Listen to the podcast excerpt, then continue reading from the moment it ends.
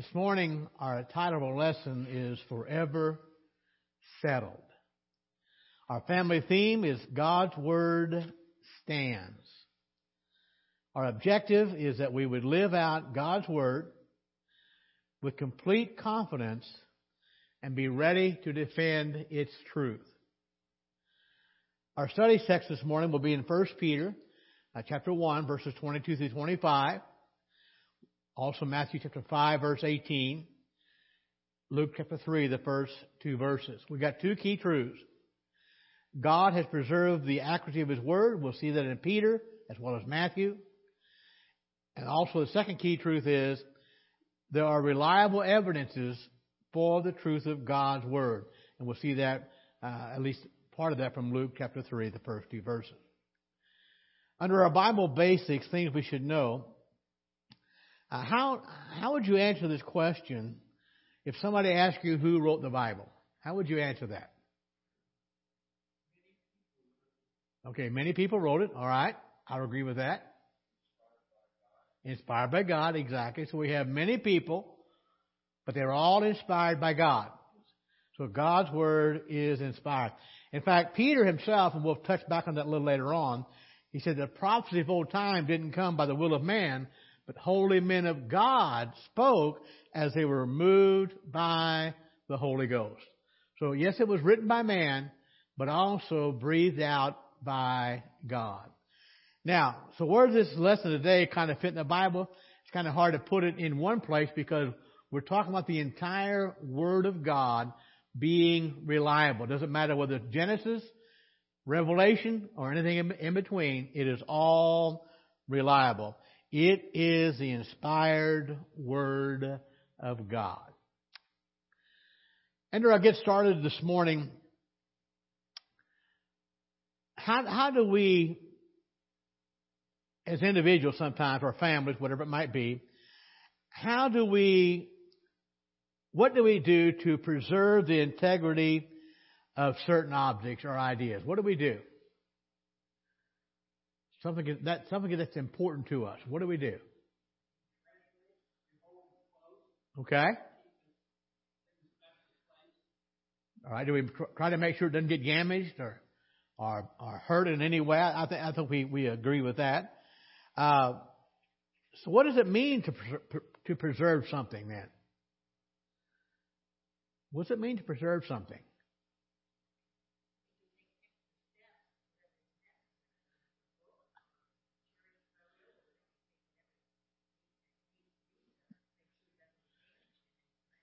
Absolutely, but why would you do that? It's precious to you, exactly. And so we, we understand the importance of that. So hopefully today we're going to find out, uh, and we know first of all, uh, there are certain things people do try to preserve, and not, nothing wrong with that, because they are special to that individual, whatever it might be. But today we are going to find out how God has preserved the integrity of His Word. Now, it's interesting the times we live in.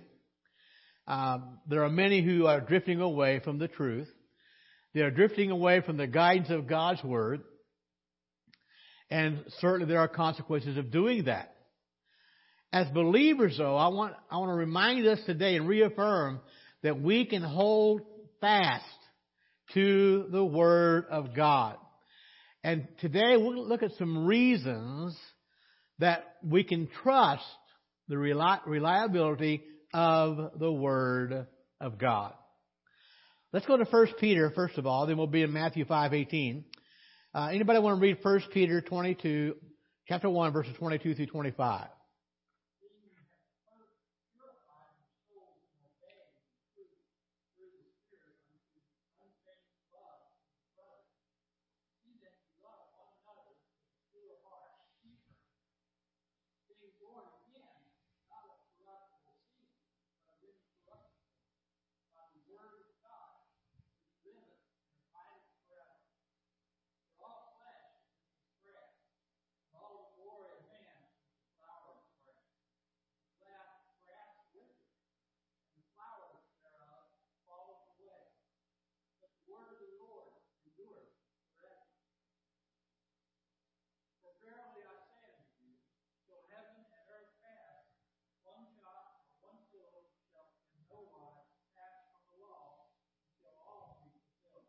Thank you, Dan.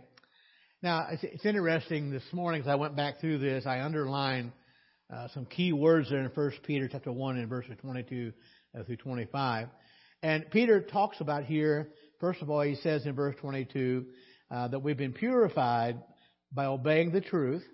Now, what is the truth? God's Word. Amen. Okay. then he goes on to say, uh, we've not been born with corruptible seed, but incorruptible seed. He says, by the Word of God. So we see the Word of God there.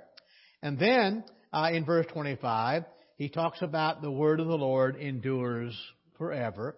And then in, also in verse 25, he said, this is the same Word, uh, which by the gospel is preached unto us. So I think we can gather from Peter's writing here, uh, even in this few verses, that God's Word is very, very important. Now remember, we're born again because we've obeyed the truth of God's Word. We're born again by the, by the Word of God. Also, it's the Word of God that endures forever, and it's the Word of God that has been preached to us through the gospel of the Lord Jesus Christ. And then in Matthew chapter 5 verse 18, Jesus said, heaven and earth will pass away, but guess what? God's Word will not.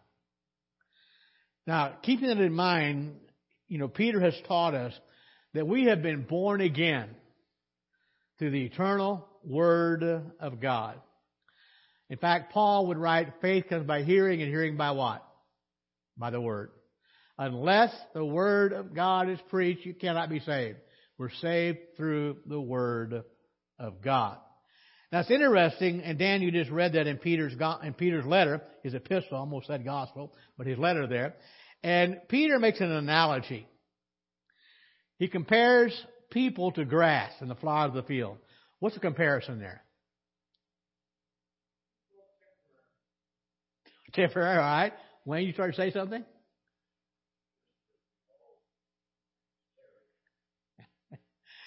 uh, yeah. And we all change, right?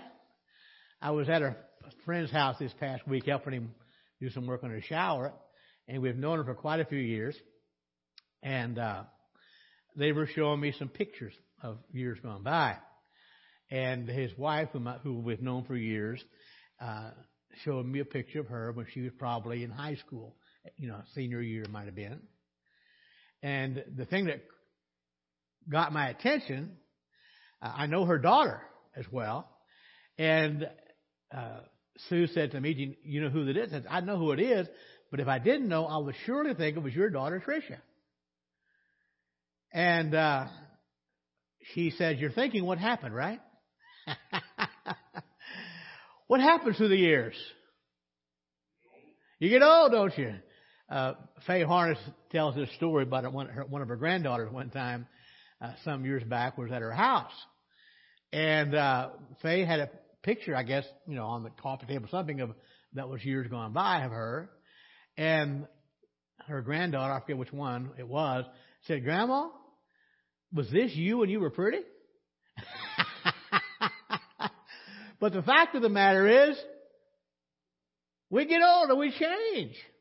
And not only that, and, and Dan, you're right, you read it for us there, we fade away. And it's sort of like the flowers of the field. They're pretty for a while. And they're there, but really the fact of the matter is, and uh, the older you get, the more you realize how short life really is. It's as though we're here today and, and, and gone tomorrow. So again, the flowers wither away, and what happened to us? We wither away. Seasons come and seasons go. But Peter said, what about the Word of God? It stays the same. It is forever. Now here's what's interesting. It's that Word of God that offers us eternal life. Now don't miss that. It offers us eternal life.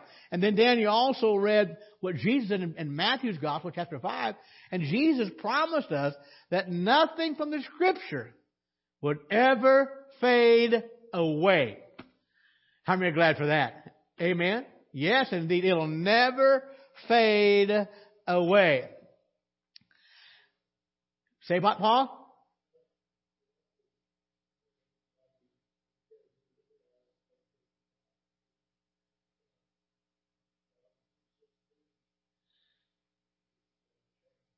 Amen. Amen.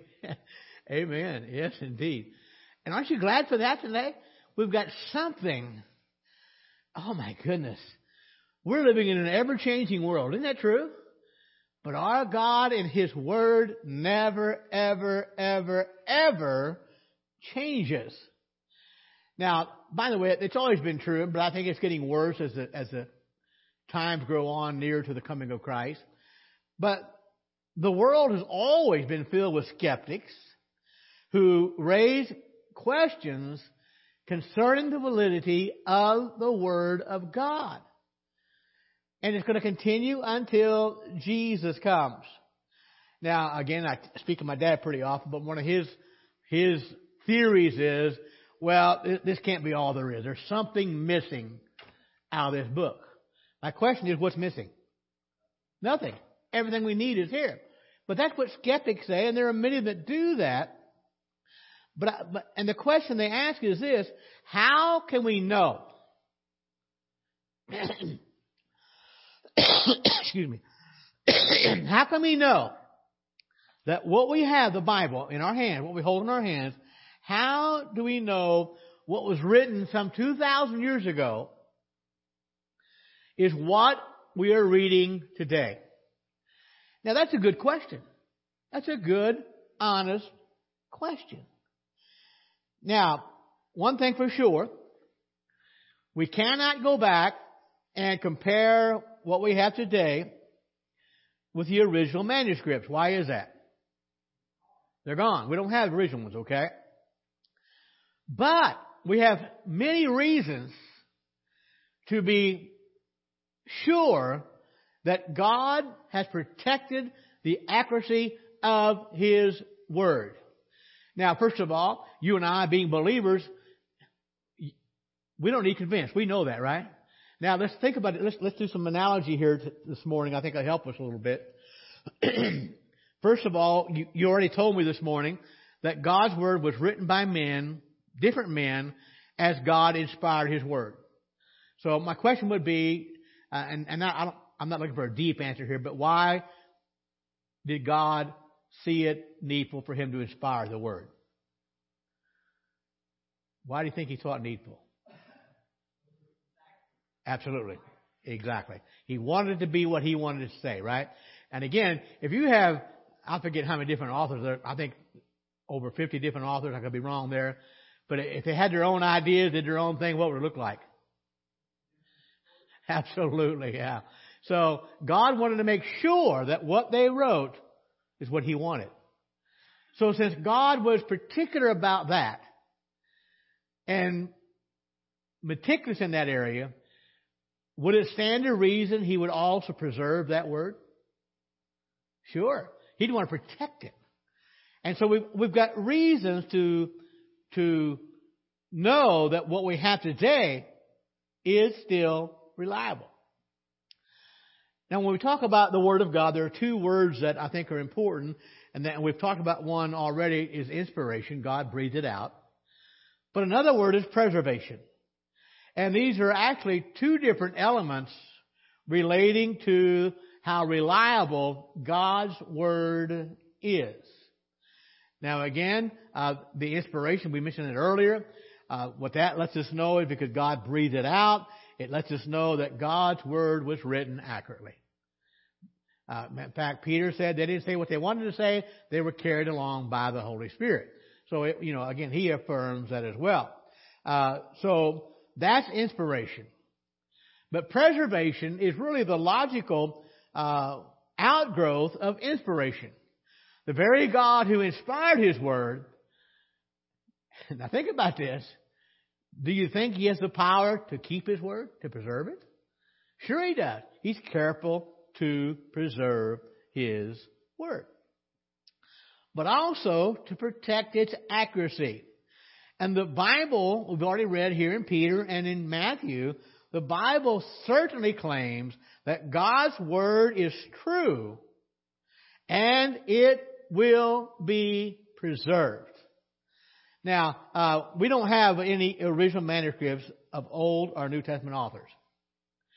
But we can be sure that what we have today, what we read today, is exactly what the authors originally intended. It is what God wants us to have. Now, it's interesting. Uh, we don't have the original manuscripts, but there are enough to validate the veracity of the Word of God. Now, it's interesting. Uh, I think this is the the oldest existing secular manuscript is Homer's Iliad. And uh, it's a story, a poem, if you will, uh, about the Roman assault on the city of Troy. And the assault had been going on about 10 years, uh, and his poem covers uh, the last part of the assault on the city of Troy. It's the oldest existing manuscript from uh, secular history that we have today in our world. Now, again, those who study manuscripts, they would follow two very important criterion to determine whether or not what they have is legit. First of all, they would consider how many manuscripts they have to work with. The more manuscripts they can read from, the more they're able there to determine the validity of what they're putting together. So how many manuscripts are there? But the second thing they consider is how much time elapsed from when, when those manuscripts were written when it actually happened. How much time has gone by? So the amount of manuscripts, the time after the event, the manuscripts were written. And of course, they would consider the earliest dated writings of certain manuscripts. So the more manuscripts they had, the more able they were to piece together, if you will, the original. But also, the smaller time gap between when the event happened and the writing took place also made the manuscripts more reliable. Now, by the way, I don't know if you know this or not, but even today there are many who are not sure Shakespeare ever existed. Okay? Now, I'm not going to argue that point. I don't know. Uh, but uh, again, what I'm trying to say, one of the most verifiable manuscripts that we have uh, uh, is, is Homer's Iliad, because of the number of manuscripts and because of the amount of time that he wrote from the time after the event actually took place.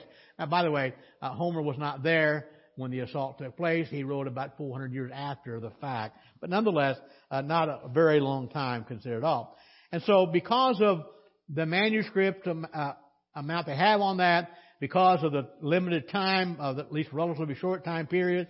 Uh, this Iliad of Homer is considered to be the most dependable uh, of all ancient secular literature that you have available today. Again, because of manuscripts and because of the short, relatively short time. Now, again, uh, from what I understand, uh, that the total amount of manuscripts for Homer's Iliad is about 1,700 manuscripts. And many believe that there's about a, there was a gap of about 400 years from the time he wrote it, his poem, and the time the event actually happened. So again, textual critics would say, knowing the amount of manuscripts and limited time, we are very sure that we can accurately put together Homer's Iliad. Keep that in mind.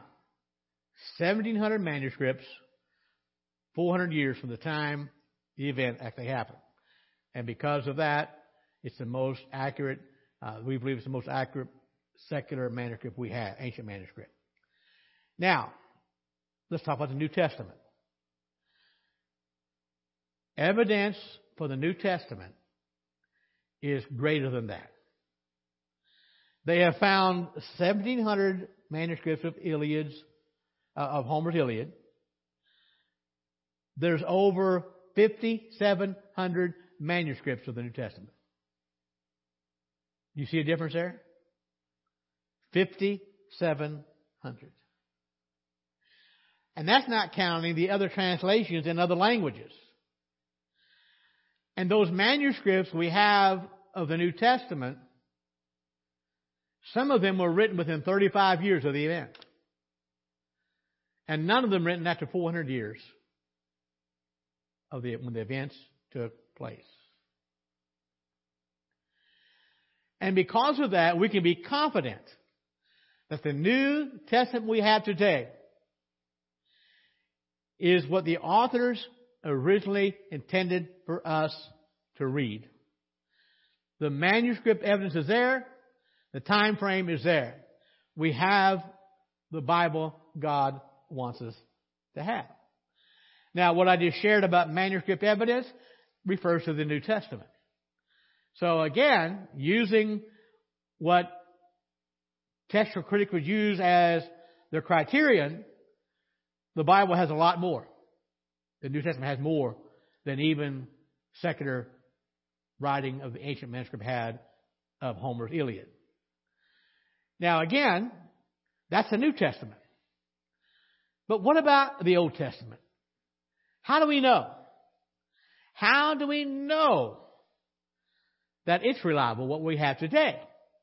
Well, first of all, I think we'd all agree the Old Testament has a long history. Isn't that true? A long history. And uh, I know you realize that during the New Testament times, we would, we would often read of Jesus uh, and his interaction with the Pharisees, the Sadducees, and the scribes. Does anybody know who the scribes were? Any, any idea on them? Yeah. That's what the word scribe means. Cheryl, you said what now? But again, Cheryl, going back to what you said earlier, their main goal was to preserve the integrity of the scriptures. Dan, like you said, as they are making copies of the scripture, they were the guardians of God's word. Now, this is interesting, and we're going to, you know, be able to touch the tip of the iceberg this morning. Uh, but they were very careful when it comes to uh, copying the Old Testament. Now, Jaron was telling me was even when he was in Bible college, they, they took a class on this, and the scribes, even in the Old Testament days, they would actually begin in the center of a book, a center letter, and they count both directions. Can you imagine doing that? To, to do their best to be very meticulous as they copied the Word of God. And when Jesus' day come around, that's where the scribes arose. They were guardians of the Scripture, making sure that when copies were needed, they would make those copies and make sure they were as accurate as they could be. But again, let's think about the Old Testament for a minute. Uh, when we get to the New Testament, you'll see different writers make a statement uh, to this effect: uh, "It is written." What do they, what do they mean by that? Say it again, Cheryl. In the Old Testament, so they're quoting from the Old Testament. Now remember, these were men who were carried along by the Holy Spirit. God's word was inspired, and so they quoted the Old Testament. So my question would be, now remember, it had been, it had been 400 years since the book of Malachi had written, right? So, do you think that when the writers of the New Testament quoted the Old Testament, do you believe that they thought it was accurate? Sure they did. Because the natural assumption would be if it wasn't accurate, guess what? They wouldn't quote from it. But also, my question would be, did Jesus quote from the Old Testament? Yes, he did. And by the way, Now, again, because of the inspiration of the Holy Spirit, I don't believe that Paul was inaccurate or wrong or Peter or James or John, but I know for sure Jesus would never have been inaccurate, right? Amen. So again, that shows us how accurate the Old Testament is. But not only that, when they discovered the Dead Sea Scrolls. Now, by the way, if you're like me, I don't need the Dead Sea, I don't need the Dead Sea Scrolls. Now I'm glad they're there. I just trust God's Word, okay? But what I'm showing you, there's outside evidence that tells us God's Word is what God wants us to have today. Now, it's interesting. if I'm not mistaken, and I haven't studied the entire thing, I've read some things about the Dead Sea Scroll. I think they found one of the, now they didn't find the entire Old Testament. Uh, there were, there were just parts of almost all the Old Testament. But they, they did find, if I'm not mistaken, if not the entire book of Isaiah, almost the entire book of Isaiah. This was in the early 1900s. And guess, guess what they found out when they compared it to, to what we have today? They're almost, almost the same. Now, what do you, how do you explain that? Cheryl, you mentioned a while ago, you preserve things that are important. What has God done? He's preserved His Word. so, the Old Testament is the same scripture, scripture recognized by the Jews, by the apostles, and by Jesus in the New Testament. So they have to be reliable. And when it comes to the New Testament, excuse me, the New Testament was written by eyewitnesses. Now think about that.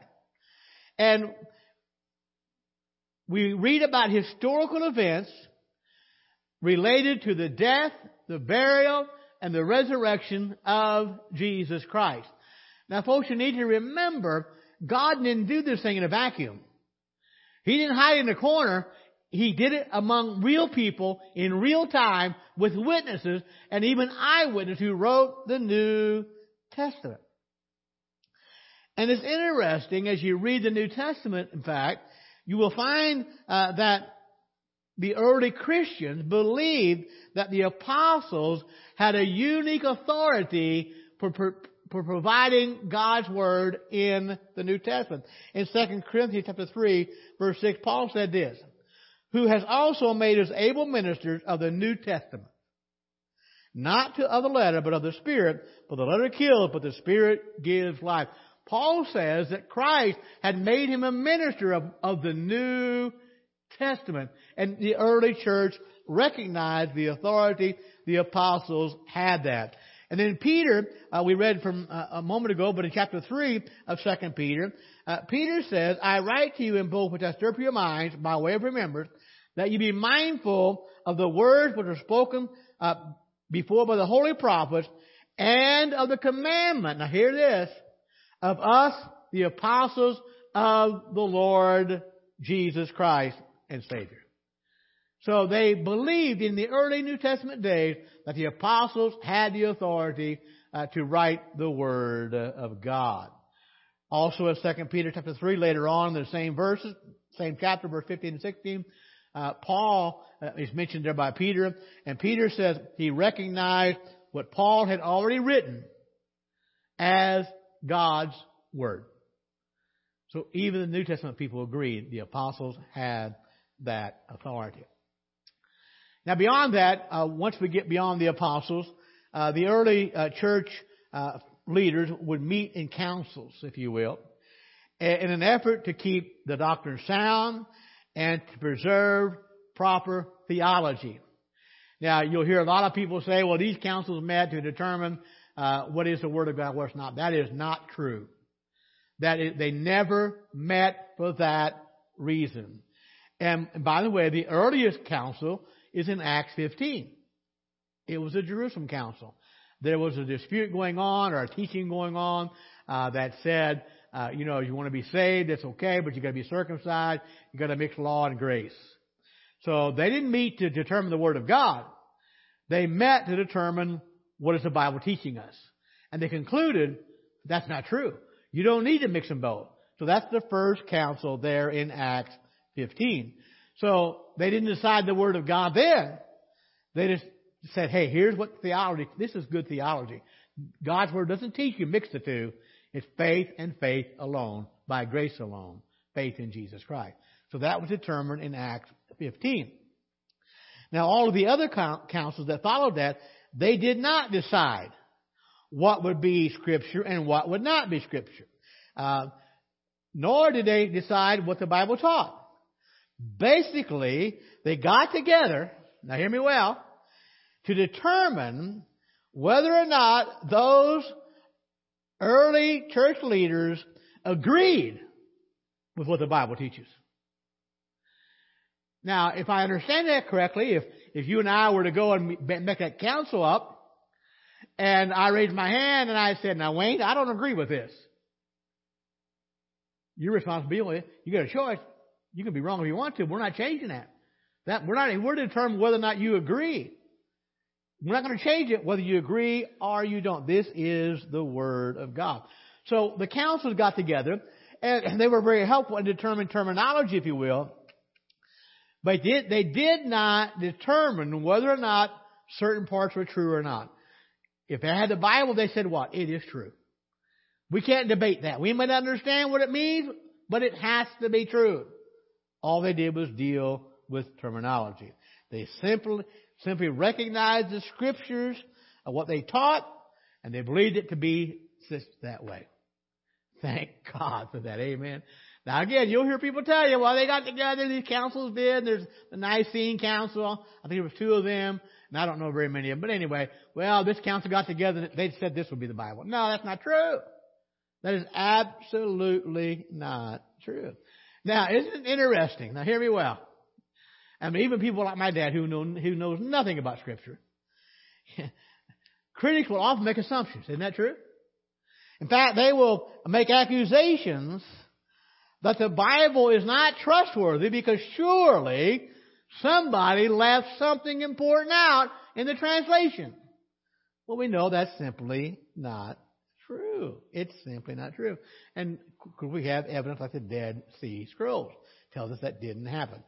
Now, here's what's interesting, folks, and we, and we can't miss this. Now, by the way, thank God for the Jews. Amen. Because do you, do you realize this morning that within the heart of the Jews, God instilled a terrific reverence for the Word of God in their hearts. They stood in awe of God's Word. There were things the Jews would never say. I'll give you an example. For example, in Romans uh, chapter 6, when Paul says, uh, Should we continue in sin that grace may abound? well, the King James Version says, God forbid. A Jew would have never said that. A Jew would have never used God's name that way, okay? Now, I'm not debating whether they should have or not, but the Jews simply would not do that. And so they had a reverence for the Word of God. I read in our in our study guide that the uh, the scribes every morning, if they if they were going to be uh, copying any of the Scripture that day, they would take a ceremonial bath to bathe their entire body because they realized how important what they were doing was. That, that may, may sound silly to us, but it didn't to them. They wanted to make sure of the accuracy of what they were copying. You know the sad thing about it? Most of the scribes missed it in that day, didn't they? They were able to copy it, but it just didn't know some of the things it was teaching. Let's apply it. Trust the reliability of the Bible, knowing God preserved it. My question is this why is it important to know that what we have is what God intended? Why is that important? Okay? Yeah. But not only that, Dan, my eternal life is based on this word. And if, if this word is wrong, guess what? Everything's wrong. That's why it's so important. Thank God for its reliability. So number one, God preserve the action of word. Number two, there are reliable evidences for the truth of God's Word. Anybody want to read Luke chapter 3, first two verses? Now in the fifteenth year of the reign of Tiberius Caesar, Pontius Pilate being governor of Judea, and Herod being tetrarch of Galilee, and his brother Philip tetrarch of Iturea, and the region of Trachonitis, and Lysanias the tetrarch of Abilene, Annas and Caiaphas being the high priest, the word of God came to John, the son of Zacharias, in the wilderness. Now, first of all, this is a tough question, so get your thinking cap on. Who wrote the Gospel of Luke? Thank you. Luke was a doctor. He was meticulous. He was a fantastic historian. And look what he does here. He lists names I can't even pronounce. And he, what, what he does, he talks about when God's word came to John the Baptist. And I said earlier, it didn't happen in a vacuum. It happened among people. People that you can verify. And, and by the way, even in, in, the, in that day, the things that Jesus did, the things that John the Baptist said, it happened when people heard, they saw it and they heard it. And you could ask them, did it really happen? What did it, if it did? Yes, it did. They could verify that. Now remember, Christianity hinges on the death, burial, and resurrection of Jesus Christ. He lived in the first century. He lived there in Palestine. And the Bible is filled with historical events around His life here on earth. So, my critic would say, yeah, but that's what the Bible says. The Bible is going to protect itself. Okay, I agree with that. That's just what the Bible says. Well, think about this. Uh, Tacitus was a Roman senator, an orator, and he was considered one of the best Roman historians ever. In his last major work, and I'm quoting here, uh, he included a biography of Nero. Now, for those who don't know, Nero was a nut. And uh, it is believed by Roman historians that he set fire to Rome. But when that story began to circulate and they found out it was him, he began to blame Christians. Okay? So,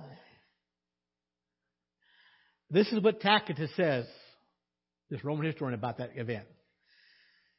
He says, consequently, speaking about Nero, to get rid of the report that he started the fire, Nero fastened the guilt and inflicted the most exquisite tortures on a class hated for their uh, abominations called Christians by the populace.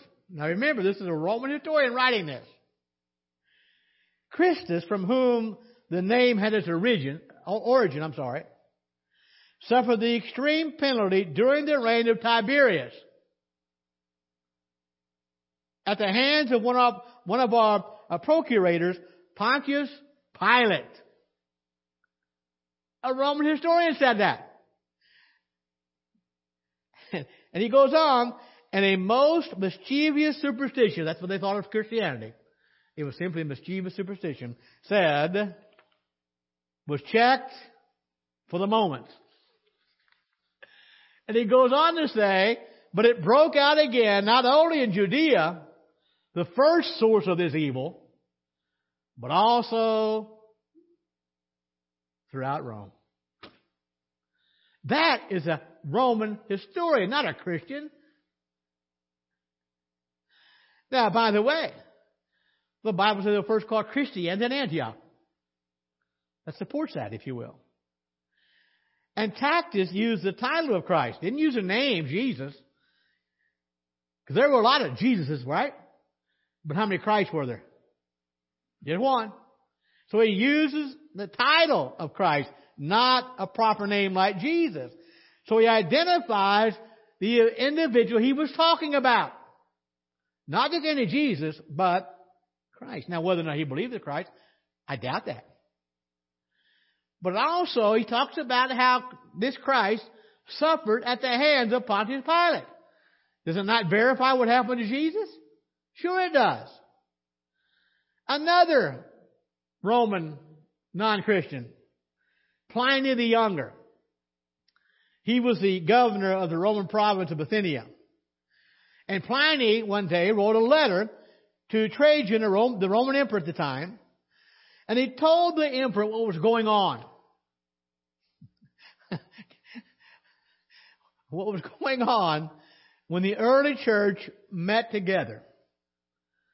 And this is what the Christians were telling Pliny, who told Trajan, the emperor. And these Christians had been arrested for their beliefs. Here's what they said.